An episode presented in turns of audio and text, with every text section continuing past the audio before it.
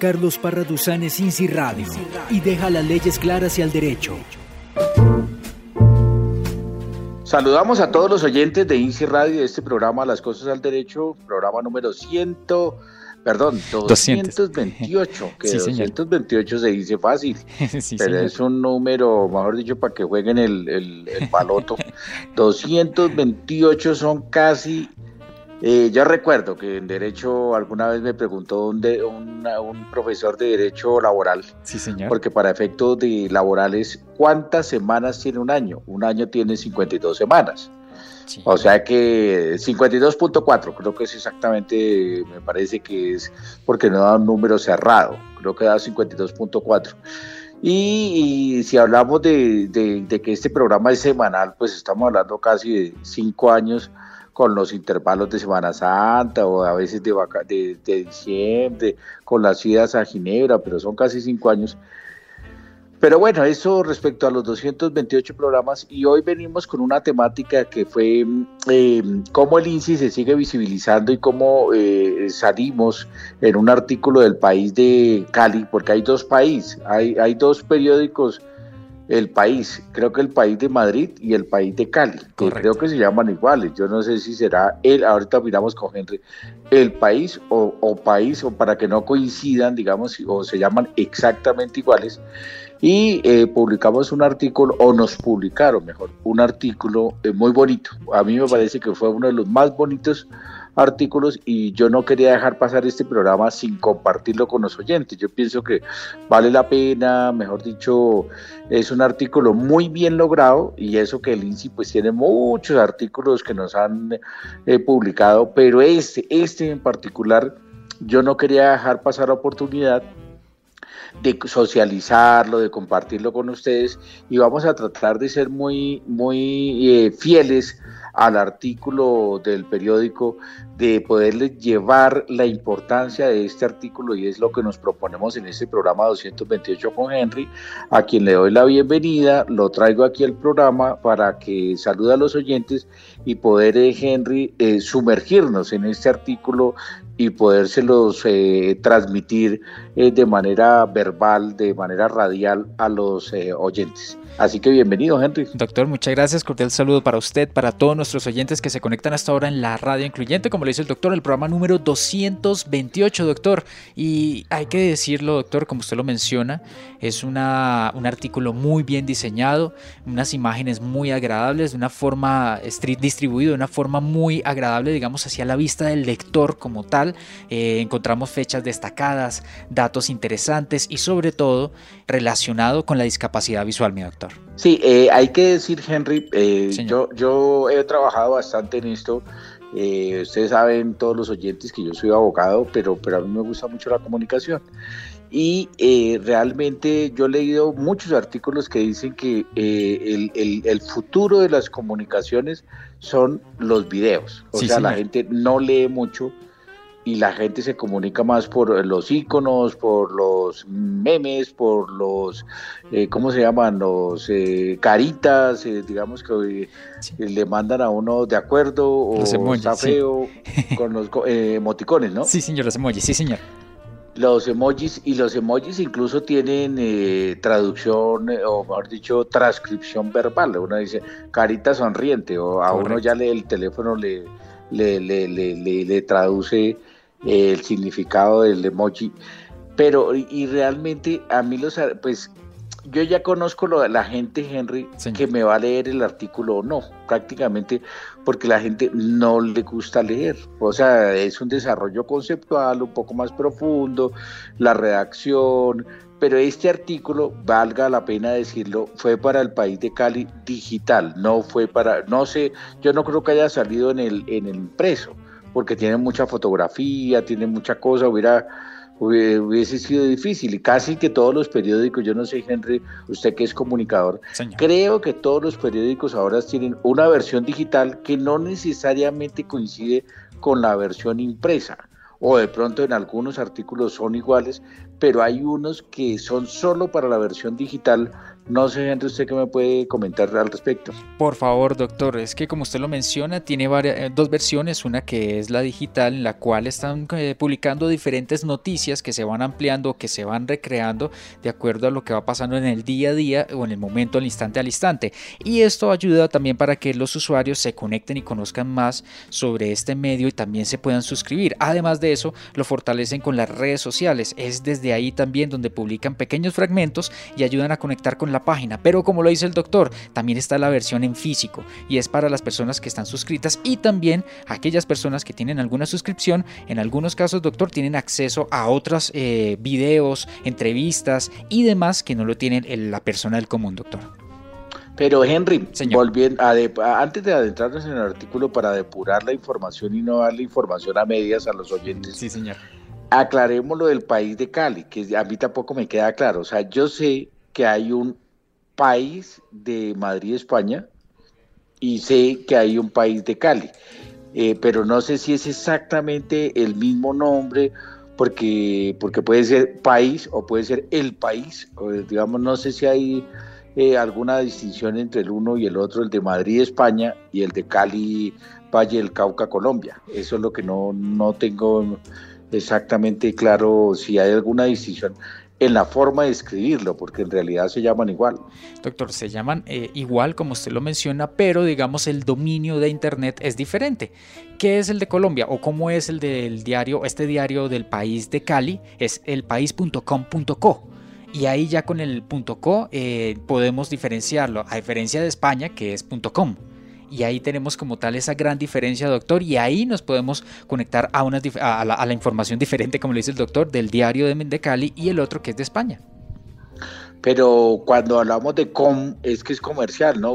La URL, o yo no sé cómo se llamará técnicamente esto, la extensión del correo cuando es co, no sé si es Colombia y cuando es com es comercial o qué, qué significará, Henry, aquí, aquí charladito, charladito, sin que lo quiera corchar, eh, eh, haciéndole preguntas de, internet y de ingeniero de sistemas, solamente pregunto, pregunto, cuando es com, es eh, comercial o cuando es co, es Colombia, por ejemplo, el INSI, el INSI es www.insi.gov.co Sí, señor doctor, como usted lo dice, son las terminaciones de dominio, las direcciones de Internet como tal para diferenciar y también para catalogar el país de donde se está creando. Por ejemplo, como le dice el doctor, el .co es muy preciado y muy deseado y por eso también se ha estado hablando con Colombia para que dejara de ser el .co para relacionarse con Colombia porque lo quieren relacionar, como le dice el doctor, de pronto con compañías y entonces por eso se está tratando de comercializar, pero Colombia dicen, no, no, no, dejémoslo ahí quietico, por eso está CL de Chile, MX de México y también como le dice el doctor, .gov que es de gobierno. Eh, en realidad es de government, creo que porque sí, señor. Eh, en inglés es con, eh, ¿cómo es? Con, con v. Con v. Sí, señor doctor, es correcto. Y en español sería gov, con B. Sí, señor. Y esa es la gran diferencia que a veces, claro, cuando estamos dando la página, por eso nos toca a veces eh, hacer la mención de nuevo para diferenciarlo, porque lo, como lo dice el doctor, gov con v es porque viene de la palabra en inglés. Sí, de government.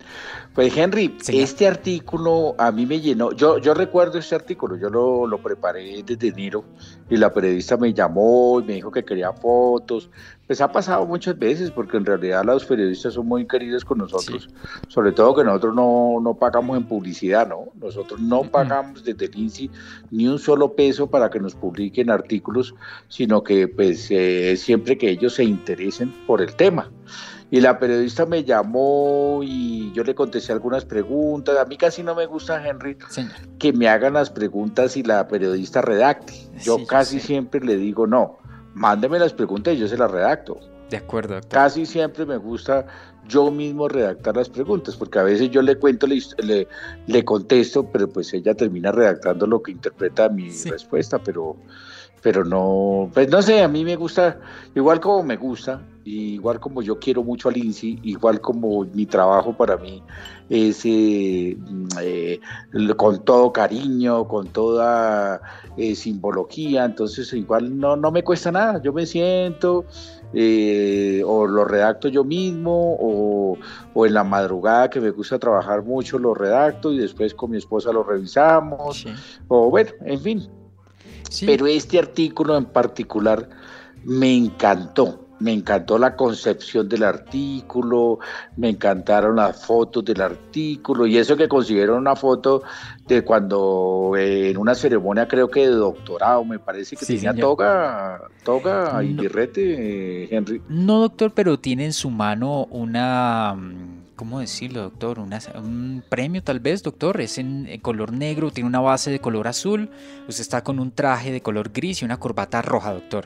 Es que no sé, Henry, si lo podemos buscar. Eh, los doctores, los doctores, es una institución medieval. Creo que los doctores, los que tenemos doctorado, eh, tenemos que usar una toga azul, los que somos de derecho. Si quieren lo busca. Y el birrete se pasa de un lado al otro cuando uno ya se doctora. Creo, yo no sé, mejor dicho, no, no, no, no, no lo sabría si la institución es en todo el mundo. Yo cuando me doctoré en España, la Carlos III me da la toga y el birrete, de hecho yo lo tengo en España y cuando yo vaya a una ceremonia de los que podemos asistir a una ceremonia de un nuevo doctora, doctorando o de una persona que se doctora, solo podemos ser doctores. No, usted no puede ir, sí puede ir, dentro del público, dentro pero lo, el grupo que recibe al doctor, al nuevo doctor, tiene que ser doctor, o de lo contrario no puede, mm, mejor dicho, estar allá en el grupo, porque es lo mismo. Si usted le va a dictar clase a eh, una clase de doctorado, tiene que ser doctor, porque pues cómo va a dictar lo mismo, si usted va a dictar clase de maestría, tiene que ser o maestrando o doctor. Doctor, sí señor. De lo contrario no puede porque por, por el jerarquía de conocimiento, bueno, de, pues eh, igual, yo sé que es un tema un poquito odioso porque es un tema de títulos académicos y de pronto un poco excluyente y, les, le pido disculpas a los oyentes, pero no sé si lo puede buscar ahí Henry, cómo es eh, el, tema del porque eh, esto es como lo, las, las tunas, las tuna, la tuna, la tuna española que tiene una capa, también es un tema medieval. Y el tema de los doctores también es un tema muy, muy, un poco, no, no sé cómo se llamará, excluyente, un poco, eh, porque solamente estamos los que tenemos la toga y, es un poquito, pues un poquito, no sé, eh, jerárquico, incluso en, por ejemplo, los jueces de Inglaterra solamente sesionan en las audiencias con toga y con peluca, incluso van más allá, tiene que tener la peluca. Nosotros aquí, al menos aquí en América, no utilizamos la peluca para la rama judicial, ni la, por eso se llama el cartel de los togados, porque somos los de toga. Sí, señor. Entonces no sé, Henry, si, tiene, si tienes algo de, de la toga la toga, el birrete, digamos, como esta simbología de los eh, doctores y de los abogados. Sí, doctor, y además de eso, como lo está mencionando el doctor, eh, los colores también van de acuerdo a la profesión como tal. Doctor, yo no sabía, y gracias a esto que usted está mencionando, que por ejemplo las personas que se gradúan de artes usan el color blanco, doctor, para tenerlo en cuenta, y también, como lo estaba diciendo el doctor, la forma de ubicar la toga, el birrete varía de acuerdo al doctorado, eh, la maestría y la licenciatura. Yo no, por ejemplo, doctor, el de comunicación social, como se estaba mencionando acá, eh, es, de es de color crisón. Yo no sabía, por ejemplo, doctor, la gran diferencia para tenerlo en cuenta. Es que, digamos, usted, el, birrete es el sombrero, sombrero pero tiene una borla. La borla es la cuerdita y usted cuando ya se gradúa pasa la borla de un lado para el otro, para significar, eh, digamos, está a la izquierda y la pasa a la derecha para significar que usted ya es eh, profesional. En algunas facultades se utiliza, pues casi siempre derecho. Cuando uno se gradúa, encima del vestido le ponen la toga y encima la cabeza el birrete pero oficialmente para, eh, es para los doctores, los que somos doctores, pero vuelvo y lo digo, puede ser un poquito excluyente, pero en España, en Europa, cuando yo me doctoré y allá me queda mi, allá eh, siempre que voy a un evento me invitan a, a una sustentación de tesis doctoral, nosotros usamos la toga y el birrete y allá la mía dice Carlos Parra, y mejor dicho, eso es un traje, puede costar, yo no sé, 3, 4 millones de pesos. Porque sí, señor. las telas, el entremorcho es muy, muy lujoso y es una un traje medieval. De todas maneras, Henry, pues yo estuve cinco años en un proyecto de un doctorado que se dice poco, pero pues mejor dicho, sacando una tesis adelante y a veces no, uno no dormía porque si yo no voy a poder sacar este doctorado adelante y aquí amarrado cinco años que porque quiero ser doctor o, haciendo un doctorado, eso, eso nadie lo conoce, realmente yo nunca les he dicho todo el drama que hay detrás de un doctorado, de tener un título de doctor y después, y ahí no queda, ahí no queda. Todo esto lo estamos hablando, oyentes, porque en el artículo, ¿cómo se llama el artículo, Henry? El artículo está titulado, doctor, de la siguiente forma, El braille, la magia de leer con los dedos, vía a la legalización. Sí, el braille, la magia de leer con los dedos vía a la legalización. Eh, eh, es que hay una foto mía eh, que es de la Sergio Arboleda, por cierto, no es del INSI. Esta foto creo que estaba con toga o finalmente no estaba con la toga. No, señor, está, está con traje, doctor, pero lo que, o sea, lo que está mencionando el doctor, la, la museta como tal, esa, la prenda corta puede costar, aquí está mirando, doctor, 120 dólares, solamente la museta. O sea, es un valor elevado, la verdad, y es un traje muy bonito, doctor. Sí, entonces cuando yo, yo estuve en el, ejercicio del doctorado, nosotros muchos eh, compañeros colombianos, incluso con españoles o con gente de otros, decía, oiga, pero vale la pena estar estudiando cinco años en otro país, lejos de la familia, solos, con una beca así, pero vale la pena por el solo hecho de sacar adelante un proyecto académico llamado doctorado. Pues pucha, muchas veces eh, queríamos tirar la toalla. Claro. Pero el problema es que si usted la tira, voy a comentar otro otro aspecto que, es que han sido cinco años hablando de esto. Eh, en la universidad, por ejemplo, de la esto empezó con, en Italia. En Italia, eh, eh, creo, bueno, no, se me olvida el nombre de la universidad. Por fin los europeos lograron homologar. O sea, si usted hace un doctorado, hace los dos años de cursos de doctorado y no se gradúa nunca de doctorado porque más del 50% desertan, de, no, no alcanzan la posibilidad de doctorarse. Entonces les dan el título de maestría al ah, menos por haber terminado los cursos, ya tienen amarrado una, una, maestría. Y al revés, si usted tiene maestría y quiere optar por el título de doctorado, solamente hace la tesis y ya no hace los cursos ni nada. Entonces, la angustia es que uno se puede quedar a medias aguas, sí. uno se puede quedar a la mitad del río, al menos con esta eh, reglamentación de la Unión Europea, pues al menos ya tienen al menos en la mano una maestría. Pero anteriormente, cuando yo hice el doctorado, pues no tiene nada o sea, yo conocí una, una amiga española, eh, mexicana, y dijo, no, yo estoy aburrida aquí sola, estoy deprimida, no tengo un proyecto de tesis claro, yo me regreso. Y tenía beca, pero se regresó. Porque finalmente sacar un título, es más, yo la pregunta la he hecho muchas veces, gente, ¿para qué sirve un doctorado? O sea, el doctor, el que tiene el, doctor, el que tiene el conocimiento, eh, finalmente, ¿para qué sirve? Y la único, el único fin, el único fin es para, eh, eh, para darlo a la academia. O sea, realmente un doctor es para hacer ciencia, investigación, publicación, extensión, academia, Realmente un doctor no es para trabajar ni en el servicio público, ni es para trabajar en un laboratorio, no, el, el fin del doctor, del doctorado, es para trabajar como profesor de planta eh, en una universidad. Ese sería realmente el propósito de un doctor. no tiene otro fin no tiene otro. Que ahora hay un decreto en la función pública que los que somos doctores o tenemos maestría se les reconoce a veces, digamos, un tiempo de experiencia o una prima, alguna cosa, pero, pero realmente los doctores, los que tenemos doctorado, pues eh, el fin último es muy noble, es la academia, es la docencia, es este tipo de programas de socializarles a ustedes, queridos oyentes, estos eh, programas informativos, es democratizar el conocimiento. Ese es el fin de un doctor. Realmente no, es otro, no es otro, no tiene otra, no tiene otro propósito, no es, eh, claro, pues en Colombia todo se les dice doctor, como en México se les dice licenciado, eh, sí, pero los que tenemos doctorado, pues eh, y a mí me gusta que me lo reconozcan con fines académicos y que no me lo digan por protocolo.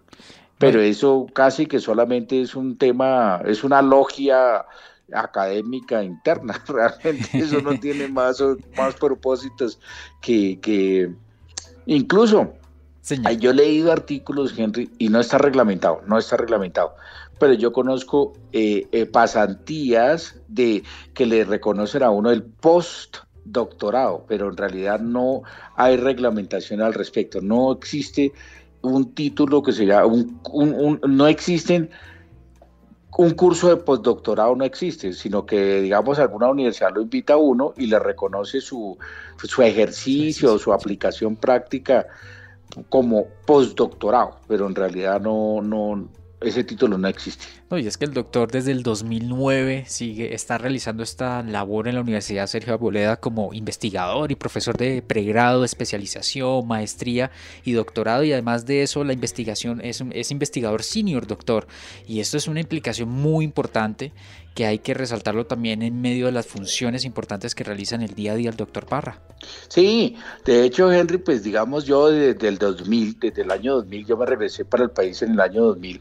yo me regresé eh, un, 11 de, agosto, eh, un 11 de agosto del 2000 y el, lunes siguiente yo entré a la, a la Universidad del Rosario que me llevó Marco Gerardo Monroy, es magistrado, y yo trabajé hasta el 2008 y, me pasé para la Sergio Arboleda ya por unos temas laborales y yo llevo 21 años en la docencia, en la investigación, en la extensión y siempre he sido investigador eh, clasificado por conciencias y tenemos CEVELAC, que es el currículum vitae de nosotros los investigadores, y tenemos el GRULAC, que es el de los grupos de investigación.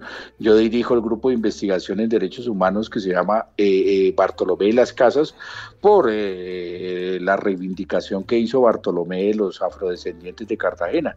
Entonces nosotros le pusimos Bartolomé. Casi todos los institutos tienen nombre de, de gente que ha trabajado por los derechos humanos. Entonces yo dirijo el grupo eh, Luis Andrés, que es el, el, vicedefensor del pueblo, dirige el, Departamento de Derechos Humanos y nosotros siempre hemos estado en la academia, en la docencia, pues realmente ese, ese es el, como el, legado que nos deja un doctorado. No, no servimos eh, ni para que seamos directores del INSI, no, ese no es el propósito del doctorado.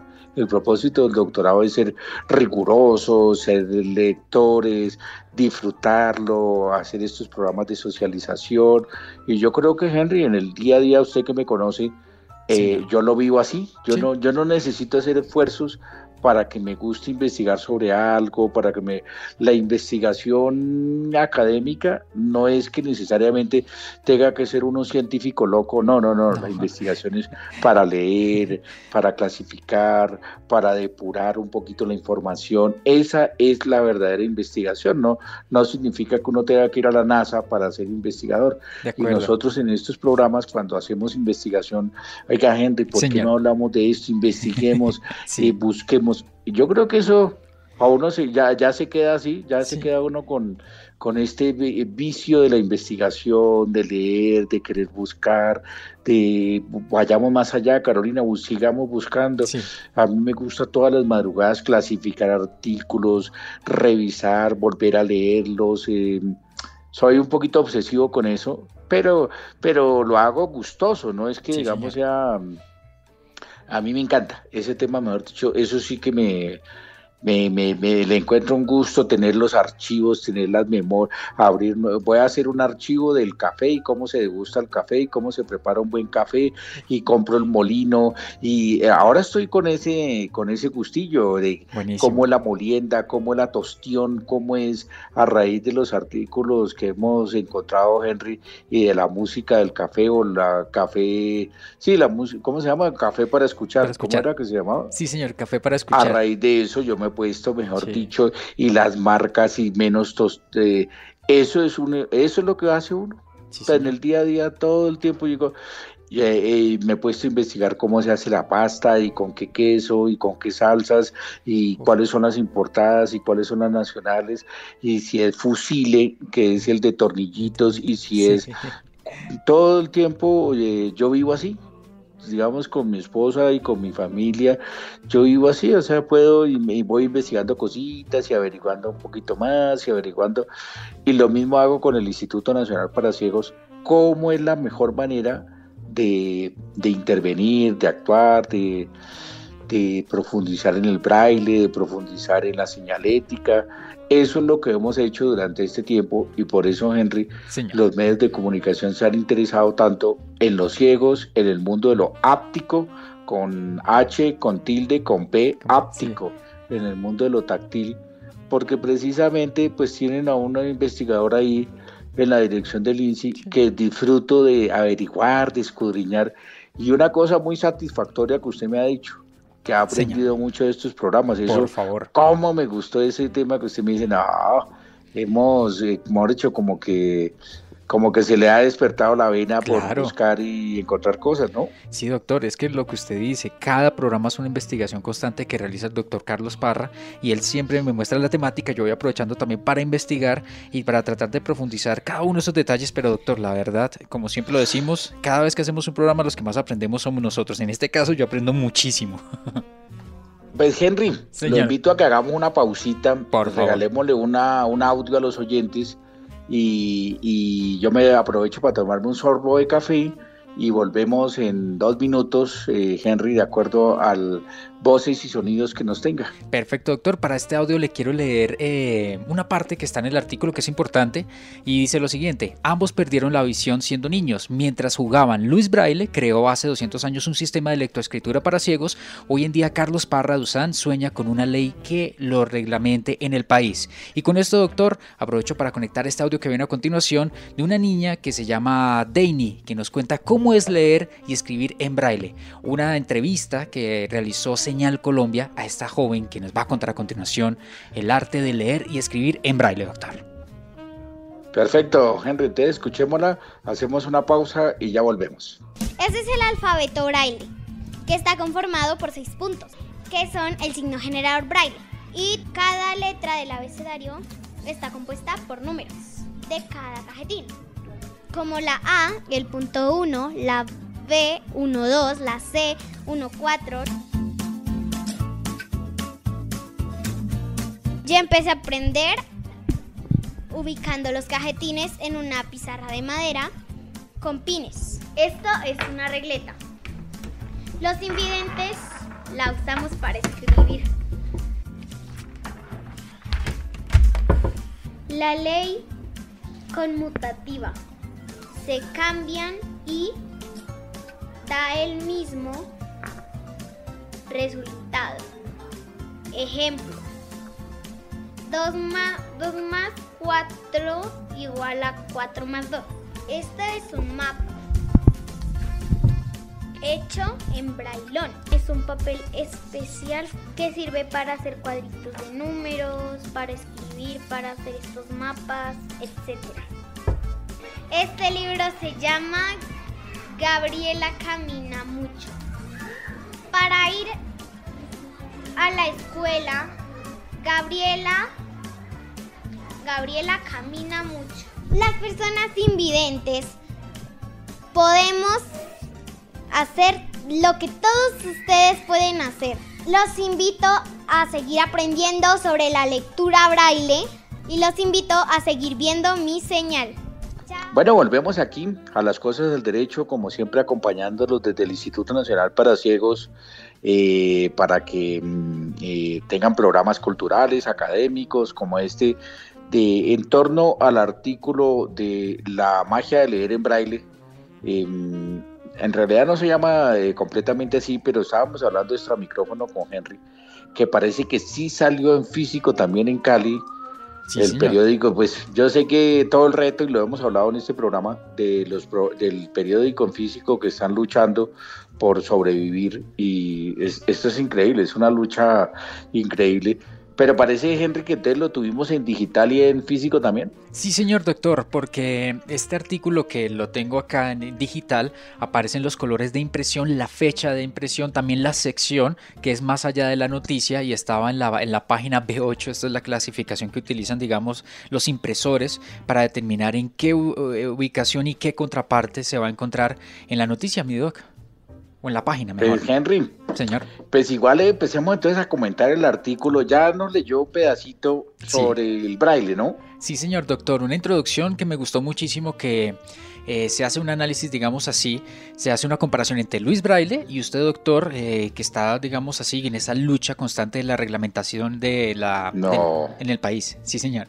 No, yo sí les pido disculpas. De hecho, me llamó un amigo, me llamó Enrique y me dice, oiga, que lo están comparando con Luis Braille. No, qué, qué pena, qué pena. No, eso sí. No, pues Luis Braille, no, mejor dicho, se inventó el sistema Braille.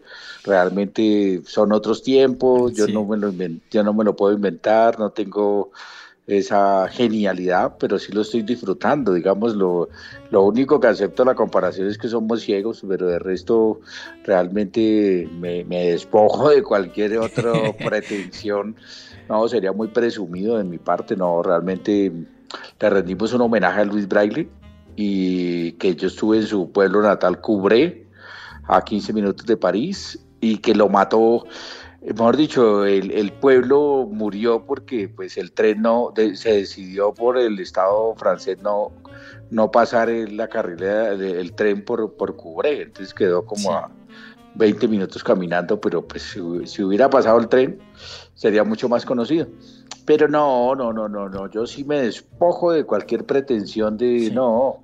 Lo que sí quiero es antes, por el contrario, unirme al homenaje silencioso a Luis Braille y seguir eh, siendo, digamos, eh, eh, ¿cómo se llamará? Como, como los eh, llamados a preservar el braille. Exacto. eso, en ese sentido sí.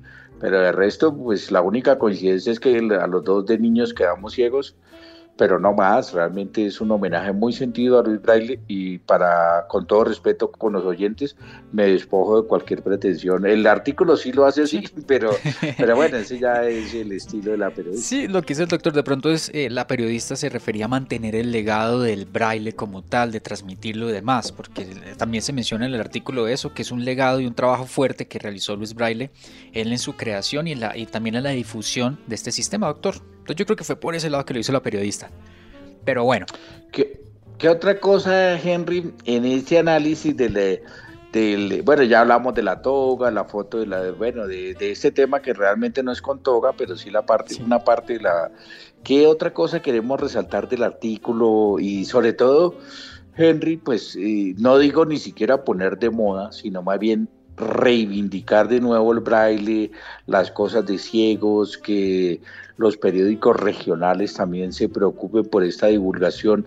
¿Qué otra cosa podemos resaltar, Henry, para seguir charladito, charladito, hablando con los oyentes y contarles, socializarles este artículo?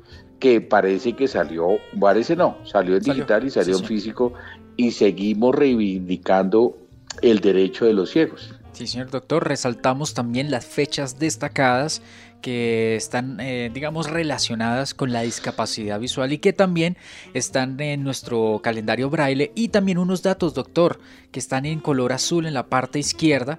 Dice los datos de la cuarentena también, cómo nos reinventamos con el, INSI. También habla sobre la imprenta nacional para ciegos y una frase muy importante, doctor, que lo citan usted. El mayor error que tiene la población que ve es el desconocimiento de la discapacidad visual. No saben las habilidades que pueden llegar a tener una persona ciega. Cierra comillas, doctor. Es una frase muy importante. Y también las fotos que estaba mencionando el doctor. La primera que ya hablamos, que es el doctor Carlos Parra.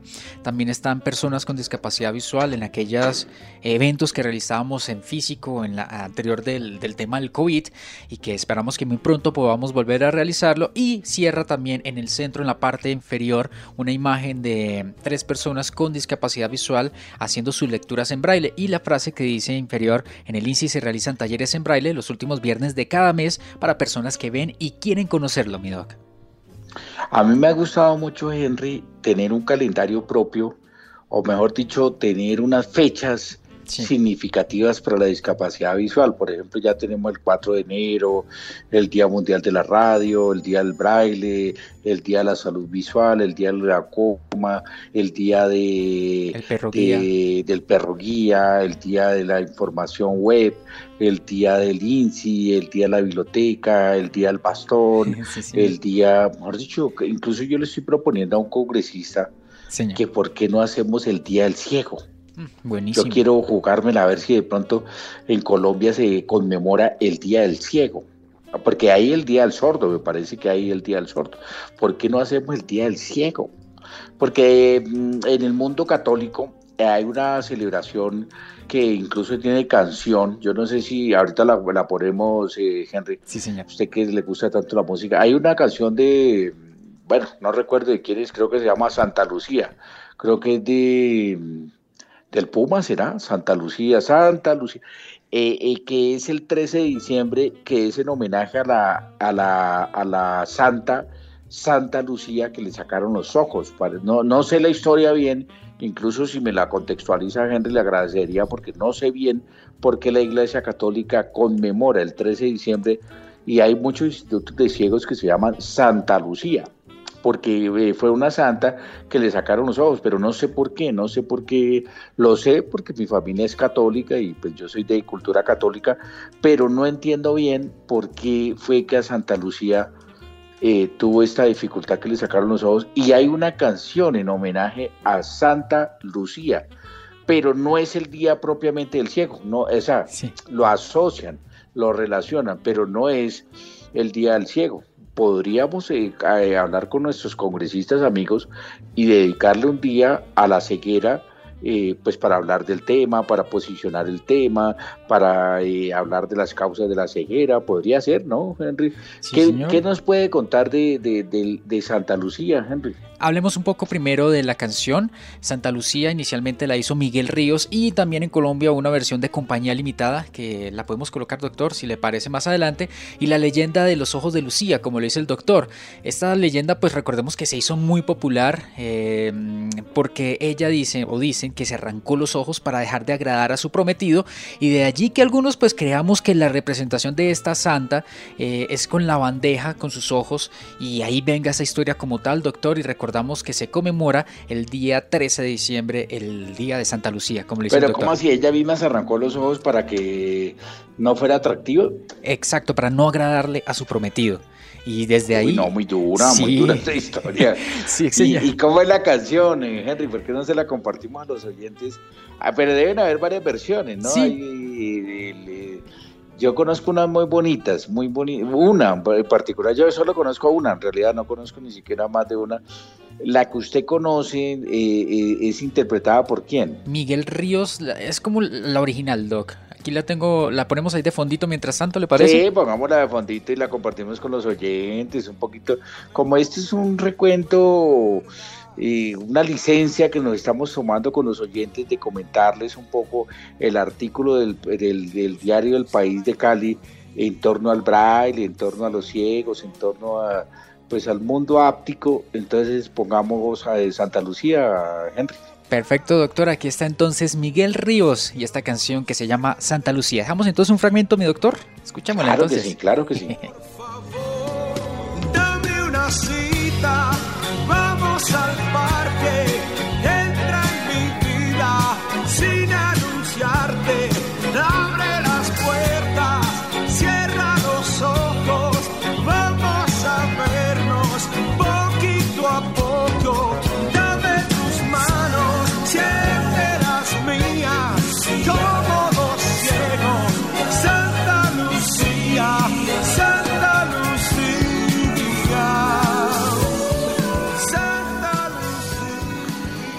Pues bien, Henry, esta era la versión de Ríos, ¿no? Ríos de España, ¿cómo se llama el nombre completo? Yo me quedé con el apellido, Ríos, pero ¿cómo es el nombre? Miguel Ríos, mi doctor. Miguel Ríos, esta es la versión de él.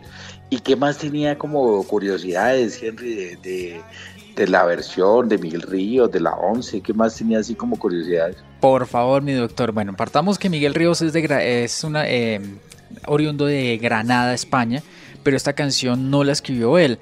La escribió Doctor, un argentino que fue, digamos, eh, desplazado por problemas de, violencia y demás, y llega a España, Doctor, y cuentan la historia que él creó esta canción porque se enamoró de una mujer con discapacidad visual, y ahí también se inspiró, y también porque se realza también y se da tanta fuerza esta canción sobre la discapacidad visual porque resulta pasa que Miguel Ríos, que fue la persona que le dio la voz a esta canción, se unió con la ONCE, la fundación de la organización organización 11 de España, y con los niños con discapacidad visual creó una versión eh, eh, cantando, interpretando esto que se llama Santa Lucía, amigo, que la tenemos por ahí de fondo.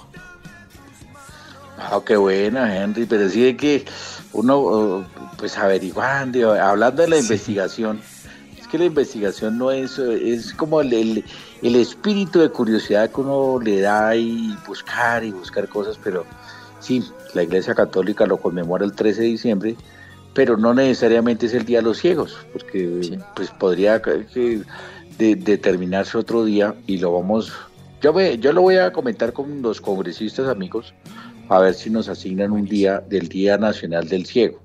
Porque a nivel mundial no hay día, no hay día, pero, pero yo lo voy a gestionar, a mí me gusta, como esto legislativo y jurídico me gusta tanto, así que lo voy a, eh, como compromiso con mis amigos ciegos, con el INSI, lo vamos a gestionar. Henry, ¿y qué otras cosas tiene el artículo? Porque realmente el artículo es bonito, eh, es como como que toca fibras. ¿Qué más tiene el artículo? Doctor, bueno, empezamos, eh, segmentamos rápidamente el artículo, doctor, y tiene varias eh, partes. La primera, digamos así, es como la actualidad del braille, doctor, y comienza a hablar sobre eh, el número de personas con discapacidad visual y habla aquí algo muy importante, el 60% de las personas con discapacidad visual maneja el braille, que pese a ser una práctica que tiene más de 200 años, aún no ha sido reconocida legalmente en el país, doctor, un dato muy importante. Esa es una reivindicación mía, Henry, pero particularmente mía, pues digamos, como les digo yo. Señor. Eh, voy a contar una infidencia. De pronto, no quiero hablar con nombres propios, pero yo conozco gente en el INSI y directivos del INSI que han dicho que el braille para qué. Sí. Y cuando yo llegué al INSI, eh, yo conocí el INSI desde hace muchos años. Pues imagínense, yo vine a Bogotá desde los 8 o 9 años cuando quedé ciego y estuve en un hospital militar. Y yo escribía, yo escribo en tinta, pues ya la, me quedé con letra de niño. Yo, yo a veces le escribo así a la gente y me dice, ay, pues, yo me quedé con letra de niño. Pues, pues claro, yo hice hasta tercero primaria viendo. Y, y cuando, cuando conocí el braille, pues bueno, me adentré en el mundo del braille. Pero sí hay, hay gente ciega que no, de, de aposta, ¿cómo se llama? Apostatar, como que aposta, mejor dicho, desertan del braille. Sí y yo he querido reivindicar el braille. Es curiosísimo porque yo vengo del mundo de, lo... Yo no nací ciego, yo vi. Sí, señor. Y yo sabía, pues mejor dicho, con mis compañeritos de clase y todo, pues obviamente, pues yo sé colorear, dibujar, escribir, pues obviamente. No, y además de eso, doctor, como usted lo menciona en el artículo, y esto está resaltado en amarillo, doctor, para tenerlo en cuenta, dice, desde entonces aprendió braille y tiene entre ceja y ceja la idea de lograr que muchos se beneficien de la magia de la lectura con los dedos, aquí en amarillo, e incluso la población vidente, hablo comillas, desde hace muchos años sueño con una ley que los reglamente y que logremos sacar adelante la normativa técnica colombiana del braille que estamos trabajando con Incontec para que podamos encontrar todos los productos en este sistema, doctor. Correcto, yo siempre, pues, Marcho, yo lo que quiero es que si el braille existe, pues que haya una ley del braille. Sí, señor. Una ley del braille. Y por eso, Henry, pues no sé si tiene algo simbólico del braille que nos comparta para hacer una pausa, tomarnos una, una tacita de café y ya entrar a la recta final de, este artículo en los 15 minutos que nos faltan, más o menos yo calculando así de, de memoria. Sí, señor doctor, recordamos, si le parece, la primera edición del Braille Cuenta, donde las personas con discapacidad visual han podido contar sus historias y que lo han entrelazado y que lo hemos podido eh, interpretar gracias al Braille, doctor. Claro que sí, claro que sí, Henry. El Instituto Nacional de Ciegos INSI está empecinado en meter a la literatura al braille. Después de traducir los clásicos, se lanzó a premiar óperas primas escritas solo en puntos de relieve. El Braille Cuenta es el primer concurso de cuento que organiza el Instituto Nacional para Ciegos INSI, que invita a las más de 1.500.000 personas invidentes o con limitaciones visuales a contar sus historias o las de su imaginación. Volvamos los ciegos a escribir en braille para que la tecnología no nos arrolle. Buenas noches, Dudu. Buenas noches, Enrique. Este concurso quiere impulsar a que la población invidente retome el placer de deslizar los dedos por esos puntos, que es la sensación táctil que hace siglos les permite acercarse al conocimiento y la cultura. Ya lo romántico, digamos lo que nos encantaría es que utilicen el, sistema braille, porque muchos de los eh, jurados van a ser personas ciegas y pues desde luego aquí vamos a imprimir todos los cuentos. Todos los cuentos van a estar disponibles en braille. Historias interesantes eh, que atrapen al lector como lo podría ser cualquier cuento, cualquier narración corta. Bueno, Henry, pues ahí seguimos con los audios, seguimos con este programa, con el artículo del diario El País, el periódico El País, seguimos y Henry, ¿qué apartado, como usted dice que lo segmentó, eh, ¿qué, qué, temita vendría eh, en, este artículo? No está numerado, el artículo naturalmente no está numerado, que nosotros lo hemos ido como dividiendo para poderlo comentar. ¿Qué otro tema vendría? Doctor, creo que la temática importante para resaltar es las dificultades que han tenido las personas con discapacidad para, digamos, poder realizar sus labores con autonomía. En el artículo se menciona la siguiente forma, doctor, y es que antes del braille las personas ciegas debían apoyarse de un lector voluntario, acudir a grabaciones de cassette y a la radio. En cambio, con esta práctica se abre un mundo de posibilidades de independencia y seguridad ante la posibilidad de encontrar por ellos mismos productos básicos como los de alimentación o medicina, capacitarse o algo tan fundamental como saber qué fecha es hoy, doctor. Sí, a mí, a mí varias veces me han preguntado y, es que, Henry, la gente a veces o los ciegos no saben braille porque no le encuentra sentido práctico en el día a día. Si no hay medicamentos, si no hay precios, si no hay botones de ascensores, si no hay paraderos en braille, pues obviamente uno no usa el braille. Pero en la medida que haya mm, en el día a día, el uso del braille, eh, practicar braille, eh, cosas en braille, pues obviamente que la gente se va a interesar más y por eso eh, hemos promocionado y logramos ya el acuerdo 764 en Bogotá del, del braille y por eso lo vamos a elevar a una ley a nivel nacional sobre el braille. Y yo sé, a mí me han dicho, sí, estamos reencauchando un sistema de lectura ya antiguo Sí, pero, pero es práctico, uno puede tener sus notas. Y no la explicación, no la explicación, solamente los títulos. Los títulos, digamos, llevo 10 punticos a clase en braille y a veces la saco y la uso, pero no, no, no es que me explique qué, qué tengo que decir en este punto, pero yo sigo utilizando mi braille y lo combino con el lector de pantalla y lo combino con el voiceover del teléfono. O sea, yo sigo utilizando tecnología y lo manual. Yo no sé si Sí, Por eso digo que el braille eh, no lo hemos podido eh, reivindicar a nivel jurídico, pero el braille, el braille no está muerto, el braille se sigue utilizando y uno lo va combinando con eh, lectura de audiolibros. En, genérico, genérico. Yo sé que los libros de los ciegos no son audiolibros, yo lo sé, pero sí son libros para escuchar o libros en braille o libros en digital o libros en macrotipo o bueno, todas las, posibilidades que uno tenga. Sí, señor. No, y además, como lo dice el doctor, eh, estamos acostumbrados a eso, doctor, a dejar unas noticas también para tenerlo ahí presente. Y como dice el doctor, uno la mano va anotando y va guardando sus notas, o otras personas también guardamos en cuadernos, ¿no, doctor? Sí, claro, uno, uno uno va buscando, yo, y yo escuché una entrevista a Henry a ver si me la llevo a buscar. De pronto la encontramos. Sí, señor. Creo que es un, un, un, un, inglés, un inglés que vive aquí en el Caribe. Él se vino por el clima y es dueño de la aerolínea más grande de Inglaterra. Y él dice que el secreto, el secreto, Henry, de la vida es tener una agenda y un bolígrafo. Él dice, es el que promocionó el concierto aquí en la frontera con Venezuela, es que es el tipo más rico de ah, Inglaterra. y él dice que, que el secreto de la vida, Morcho, el secreto del éxito, del, de la fortuna, es tener una agenda y un, lápiz. Sí, señor. Richard Branson, si no estoy mal, el, fundador también de Virgin, de Virgin Group. Sí, señor.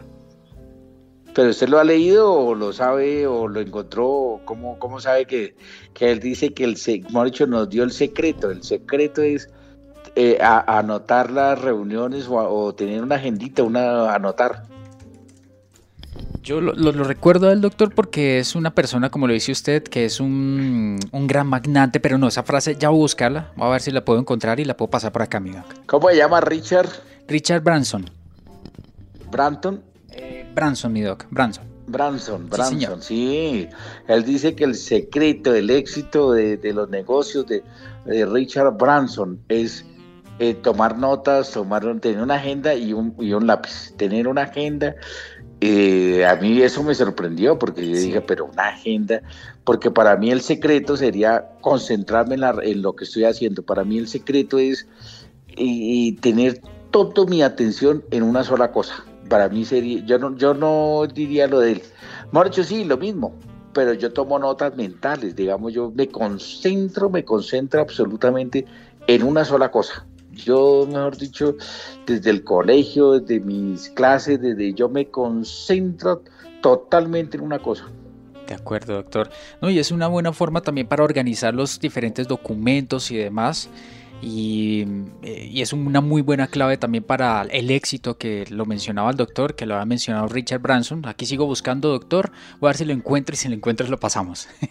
Ah, bueno, es buenísimo, porque me dice, simplifica el hombre más rico de Inglaterra y dice, para mí el secreto es a tomar eh, tener una agenda y un lápiz y anotar. Y, que después analiza sus notas, ¿no? Después dice, pero venga, yo por qué anoté esto, por qué, pero que eso es clave, clave en la vida y por eso lo traspolo, lo llevo al braille, que tiene uno que tomar unas noticas en braille. Yo me acuerdo que yo, yo tomé braille en el colegio, yo tomé braille en la universidad y tomé braille digital que ese, es más interesante, es braille de 8 puntos, yo tomé braille de 8 puntos ya no es seis, braille digital y yo tuve Braille Speak, tuve PC hablado, tuve computadores eh, especiales para el braille y después ya pasé al computador convencional, pero yo tuve yo tuve braille, eh, computadora de braille exclusiva de braille, mejor dicho. El PC hablado español y el Braille Speak, el, estadounidense, y yo en la universidad en Carlos III tomaba notas en, en, braille, en braille. Ya no en papel, pero sí tomaba mis notas en braille. No, y además de eso, doctor, cada vez hay más tecnologías con braille. Eh, por ejemplo, hace unos meses hablamos también de la actualización del celular de Android, que ya cuenta también con, digamos, para poder escribir en sistema braille, algo que ya tenía el, sistema de, iPhone. Y también, doctor, el reloj, el Dot Watch, que también tiene eh, tecnología en braille, mejor dicho. Cada vez hay más elementos y más y más y más. Por el contrario de lo que se piensa, el braille no está en desuso, sino por el contrario se está adaptando en la, en la tecnología que manejamos diariamente. Pues Henry. Sí, señor. Vamos rematando el programa ¿Qué otra cosita habría como para ir redondeando esta temática, el artículo? Eh, a mí, yo le haría una pregunta, Henry. Eh, para usted este artículo, eh, ¿qué le significa? Porque es que no es que se hable del braille, a mí me parece como que fue más simbólico, como que, ¿cómo les digo yo? Que están pensando en los ciegos. Yo, yo creo que es reposicionar en la agenda pública el tema de la discapacidad visual. A mí lo más significativo en sí del artículo no es lo que se hable, es como que la ceguera eh, eh, tomó importancia en el país. O sea, en medio de un país que hay conflicto, narcotráfico, eh, guerrillas, un poco de cosas, pero que los ciegos otra, otra vez no, por primera vez tomaron importancia en el país. A mí este artículo para mí fue muy significativo y, y quedé feliz, pero por toda la importancia que le están dando al mundo de los ciegos.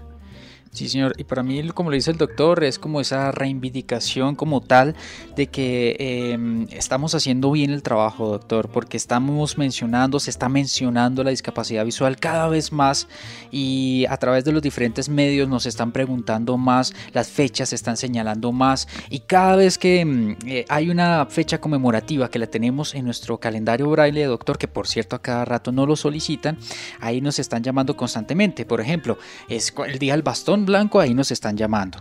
El día del glaucoma también nos preguntan tanto tips también como información y estamos siendo esa entidad del Estado encargada de hablar sobre la discapacidad visual. Y siempre que hay discapacidad visual, si hay un tema relacionado con discapacidad, estamos en la primera fila, doctor.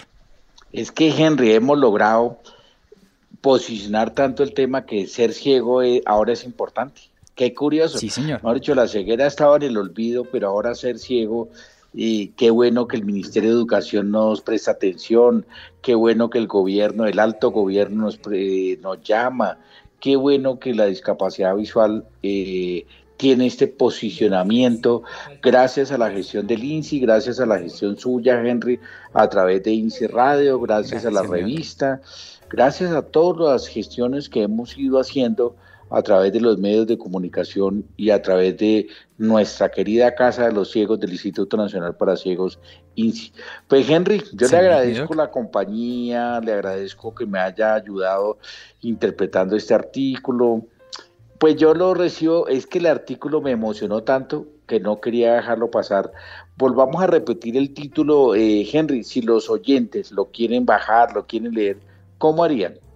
Perfecto, mi doctor. Vamos a buscarlo rápidamente con solo escribir en Google, el mayor buscador del mundo, el braille, coma, la magia de leer con los dedos, coma, vía la legalización. Ahí podemos encontrar este artículo o también, yo aquí lo puedo encontrar rápidamente, doctor. No está completo porque, como lo mencionaba previamente, lo que hacen algunos medios es dejar una fracción para que las personas eh, paguen la suscripción y puedan leerlo completamente. Eh, ingresamos a la página del país.com.co y ahí escribimos este, esto que acaba de mencionar y ahí aparece un fragmento de este artículo, mi doctor.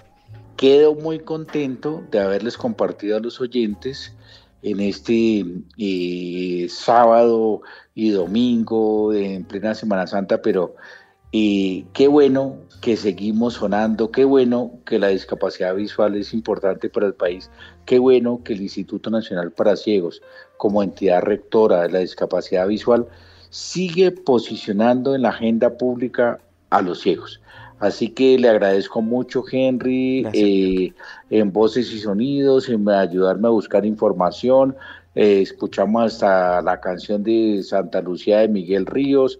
Qué bueno que la discapacidad nos vamos agrupando, nos vamos fortaleciendo y el instituto realmente eh, se erige como el buque insignia de la discapacidad en Colombia, la discapacidad visual, y qué bueno que seguimos teniendo en la parrilla de INSE Radio este programa Las Cosas al Derecho.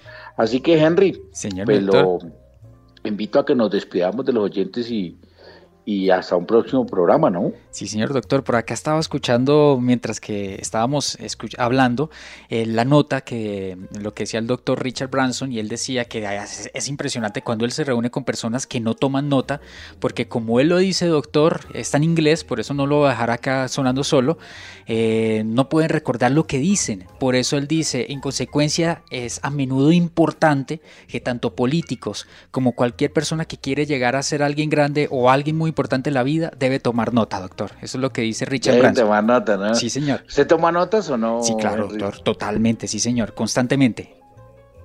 En especial en este Pero programa. Es que los ciegos, los ciegos tenemos el, privilegio de esa, esa memoria que, mejor dicho, tenemos ahí un anotador mental. Sí. Pero bueno, también es importante tomar nota en braille. Sí, señor, mi doctor. Bueno, ahí estaba esa frase importante, doctor. Gracias por mencionarla. Agradecimiento total, doctor, por permitirme acompañarlo en esta edición número 228 de Las Cosas al Derecho. No, permitirme acompañarme, no, no lo diga así como Sí, tal. no, muchísimas gracias por eh, hacerme la segunda en el programa. Los invitamos a todos los oyentes para una próxima. eh, vamos a buscar temas, vamos a Sí, buscar señor. temas. Tenemos muchas sorpresas, pero vamos a ir soltando de a poquitos. Y, y nos encontramos aquí en Las Cosas al Derecho, en INSI Radio, en la emisora de los ciegos, en un próximo programa, Henry. Agradecerle a los oyentes. eh, muchas gracias por conectarse. Qué bonito que estén aquí en la emisora de los ciegos. Muchísimas gracias y nos escuchamos en un próximo programa de Las Cosas al Derecho. Muchas gracias y chao, chao. Hasta un próximo programa. En INSI Radio al Derecho con Carlos Parra Duzán. Los sábados y domingos a las 11 de la mañana. Hablamos de leyes con lenguaje claro para que usted comprenda y conozca a mayor profundidad los temas de la actualidad de las legislaciones de las personas con discapacidad. Las cosas al derecho con Carlos Parra Duzán, director general del Instituto Nacional para Ciegos, INSI.